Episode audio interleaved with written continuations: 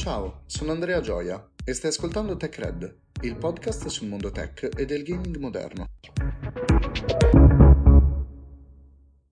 L'altro giorno stavo scorrendo la mia libreria di giochi su Steam e frugando tra i vari giochi mi è venuta spontanea una domanda. Esistono ancora i generi videoludici? Per rispondere a questa domanda dobbiamo fare un breve tuffo nel passato e spiegarvi cosa intendo quando parlo di genere videoludico. Infatti, in passato dei veri e propri generi videoludici non esistevano. Come nel cinema, i primi generi videoludici sono nati tramite il meccanismo dei cliché. Ad esempio, dopo l'uscita di Doom, che rappresenta ad oggi uno dei primi titoli FPS, per il periodo immediatamente successivo all'uscita di Doom, tutti gli FPS erano semplicemente giochi alla Doom. La stessa cosa è accaduta anche nel 2007, quando Ubisoft ha creato un genere che verrà poi chiamato Open World alla Ubisoft, ovvero giochi che prevedono la scalata di torri, presenza di accampamenti nemici, caccia di animali leggendari e più in generale un ampio mondo pervaso da missioni secondarie. Stilemi quindi non narrativi, ma meccanici, che sono diventati classici di un modo di fare i videogiochi. Ma allora, perché parlo di paradosso con i generi videoludici? Per quanto possa sembrare semplice, classificare un titolo nel quadro dei generi esistenti può rivelarsi un compito inaspettatamente complesso. Per capire al meglio questa affermazione, basterebbe pensare alla diatriba generata dall'edizione 2017 dei Game Awards, che vedeva un'accesa discussione causata dalla presenza di Prey nella categoria Best Action. La reazione della community non è stata tra le più pacate, tra forconi affilati e torce accese al grido di Immersive Sim. I Game Awards presentano ormai da anni questo problema, raggruppando giochi differenti in categorie ad oggi obsolete. Qui arrivo ad uno dei punti dell'episodio di oggi. La suddivisione centrale che usiamo per il mondo videoludico avviene attraverso caratteri tipici del gameplay e non della narrazione. Quello di Ubisoft ne è un esempio perfetto.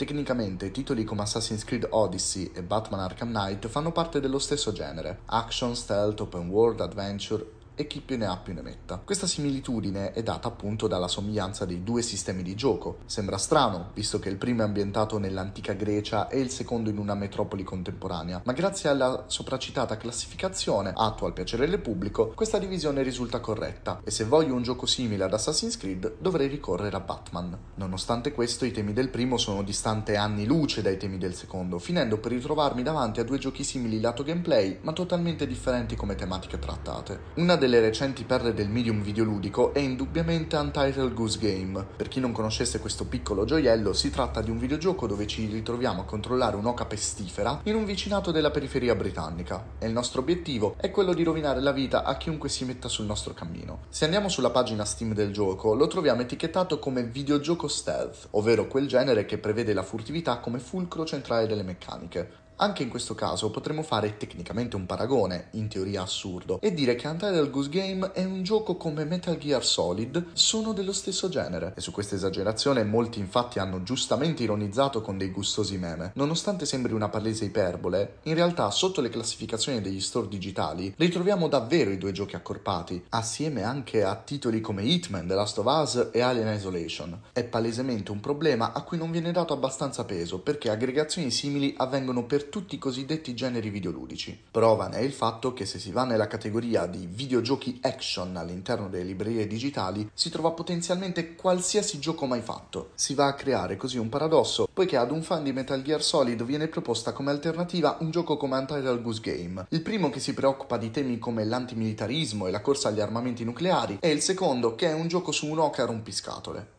L'unica cosa in comune dei due titoli è la meccanica principale, ma questo non basta a dire che siano giochi simili. Sarebbe più corretto dire che nel caso dell'epopea di Kojima parliamo di uno spy stories e in quello del gioco dell'oca parliamo di una commedia, come avviene invece nel cinema. Qualcuno potrebbe giustamente ribattere dicendo che i videogiochi, per natura intrinseca del loro medium, hanno una natura ludica, ovvero comunicano attraverso il gameplay, e per questo ha senso che la suddivisione avvenga basandosi sul tipo di interazione che il gioco propone. Questo pensiero, seppur logico, diventa opinabile se paragoniamo i videogiochi ad altri media narrativi, quali la letteratura e il cinema. Essendo il gameplay il mezzo e non il contenuto, sarebbe come classificare i libri in base al tipo di carta usata per la stampa, o i film in base al formato in cui sono girati. Se è vero che il medium è il messaggio, è altrettanto giusto che la maggior parte dei mezzi espressivi che sfruttano capacità uniche del loro linguaggio lo facciano col fine ultimo di esprimere un concetto. E in campo videoludico la nascita dei generi avviene solitamente attraverso un gioco che precede o annuncia nuove meccaniche, come negli esempi di Doom, o ancora meglio come i Souls-like. Giochi uguali o simili alla famosa saga di Dark Souls prendono il nome di Souls-like. Quel che è successo ormai nel lontano 2011, ma anticipato qualche anno prima da Demon Souls, è stata la prima comparsa di un insieme di regole e meccaniche che funzionavano talmente bene da far pretendere ai giocatori la produzione in massa di giochi simili. La famosa serie di From Software però non è una saga Souls-like, ma una saga fantasy. Il cuore di Dark Souls non risiede nelle meccaniche, ma nel loro significato. Dal punto di vista espressivo è più rilevante proporre sensazioni, piuttosto che il gameplay stesso. Tant'è vero che lo stesso game director della saga, Hidetaka Miyazaki, ha poi abbandonato la sua stessa creazione per creare un gioco che si discosta dal genere dei Souls-like, ma che è totalmente in linea con la stessa poetica presente nei giochi precedenti. Sekiro Shadows Die Twice. È l'ennesimo fanta horror che ha nel cuore della sua interazione il proprio significato, pur cambiando nelle meccaniche di base. Ad esempio, la completa assenza del lato ruolistico, tipico invece della produzione Souls-like di From Software.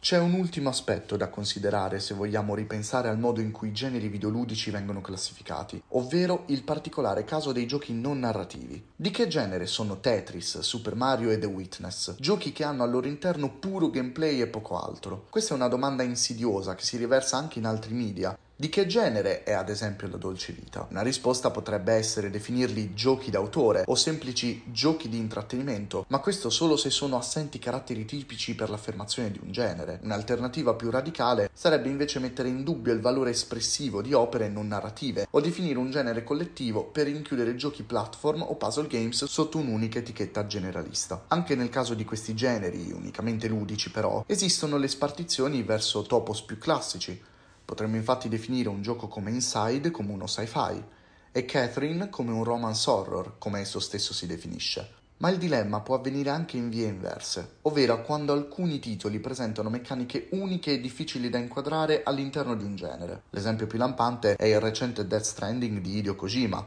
un third person shooter, un open world, un walking simulator. Sarebbe più semplice dire che è un gioco di fantascienza che ci lascia apprezzare la potenza espressiva delle meccaniche presentate, che con molta probabilità rimarranno personali del gioco. Ma ancora giochi come What Remains of David Finch, Life is Strange, Dead Dragon mostrano tutti meccaniche uniche ma hanno in comune i tratti tipici del dramma. Quella che è l'arte videoludica viene spesso dismessa in maniera superficiale dai media e in generale da chi non ne fa parte. Uno dei motivi potrebbe essere la tendenza tipica del medium di dover trovare caratteristiche uniche del proprio linguaggio per potersi legittimare. Pur non essendo totalmente errato, si dovrebbe iniziare a considerare l'idea che l'interazione sia subordinata alla storia, se ovviamente presente, e non il contrario. L'indipendenza artistica la si ottiene sfruttando i mezzi unici del linguaggio e non classificando nelle opere in base alle meccaniche. La consapevolezza di questo pensiero potrebbe essere il primo passo verso una maggior libertà artistica degli autori che, giorno dopo giorno, arricchiscono con le loro storie il mondo dei videogiochi. I generi videoludici necessitano quindi di una nuova classificazione, meno meccanica e più contestuale. Una classificazione di facciata forse continuerà a esistere, così come alcune macro categorie definite anche dal metodo in cui il giocatore si interfaccia con la sua avventura. Forse un domani arriveremo ad un sistema di categorizzazione inedito, sia nella memoria collettiva della nostra cultura, sia nella stessa stampa specializzata, chiamata ad azzardare combinazioni contestuali e legate alle meccaniche di gioco. È un aspetto curioso, figlio della rapida maturazione del medium videoludico e necessario per i giocatori, soprattutto per quelli che oggi si avvicinano all'enorme mondo del gaming. Con questo termina l'episodio di oggi. Vi do appuntamento a venerdì con un nuovo episodio di Tech Red.